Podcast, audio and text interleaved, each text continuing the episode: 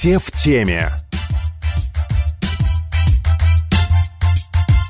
Здравствуйте, с вами Виталий Михайлов, и сегодня мы обсудим событие, которое еще не случилось. Однако уже ясно, что затронет оно жизнь большинства псковичей. Речь о бюджете на следующий год. Он будет не просто трудным, а чрезвычайно трудным, заявил губернатор Андрей Турчак. Главные причины падения рубля и цен на нефть. О том, что настало время затягивать пояса, свидетельствуют цифры, спущенные региону из Минфина. Одни расходы на госпрограммы сокращены на четверть. И это еще не самый худший сценарий, уверен глава региона. Мы верстаем э, один прогноз э, развития ситуации по самому негативному сценарию момент настал для того, чтобы мобилизоваться, привести себя в форму. На самом деле, многие процессы, которые сейчас происходят, ну, они давно назрели. Власти уже предложили свой план по снижению издержек, и начали чиновники похоже с себя. Расходы на административный аппарат обещают урезать минимум на 5%. Под сокращение в одной сфере соцзащиты могут попасть специалисты и бухгалтеры территориальных управлений, которые останутся только в Пскове и Великих Луках. При этом для льготников ничего не изменится. Все необходимые услуги они будут получать в местных центрах соцобслуживания.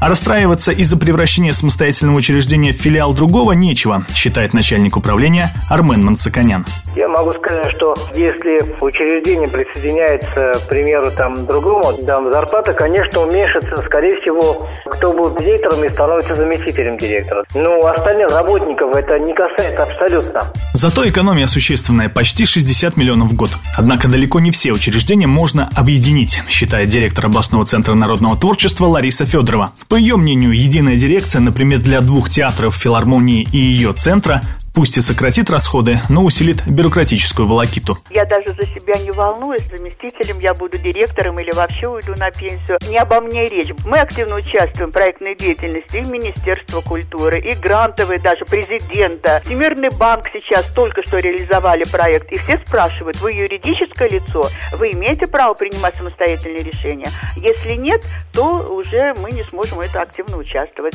Только на бюджете области мы не можем жить.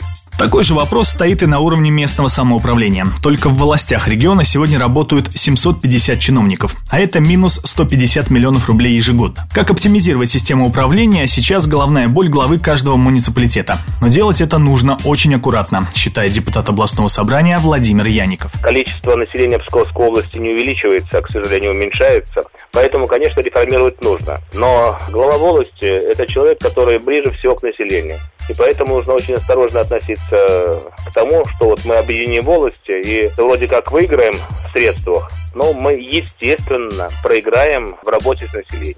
А вот и нет, не проиграем, спорит с парламентарием глава администрации Пыталовского района Лариса Сидорук. В муниципалитете семь властей, но она не прочь оставить только половину. По большому счету, все равно глобальные вопросы решаются на уровне района. Просто районная администрация надо будет почаще не сидеть в кабинете, а выезжать на территории. Ну и потом там же будут опять же люди, это и институт старост, у которого должен быть мобильная связь. Это открытость всех телефонов. Ну и потом мы же не говорим о том, что все не будет никого властей. Будет все равно кто-то. В общем, волостная реформа, похоже, дело решенное. Так же, как и филиализация сельских школ. Они потеряют директора, бухгалтерию и статус юрлица. Впрочем, лишиться этого куда проще, чем всей школы.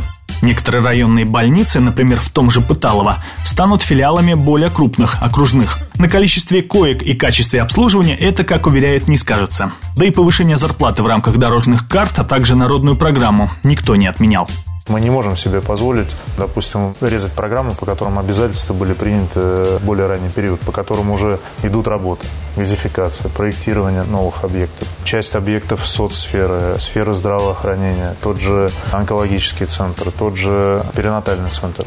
Другое дело, что все вышеназванные меры экономии помогут сократить расходы казны на миллиард девятьсот, а требуется вдвое больше. На чем сэкономить еще? Вот вопрос, над которым нужно всерьез поломать голову. И, кстати, всем нам тоже.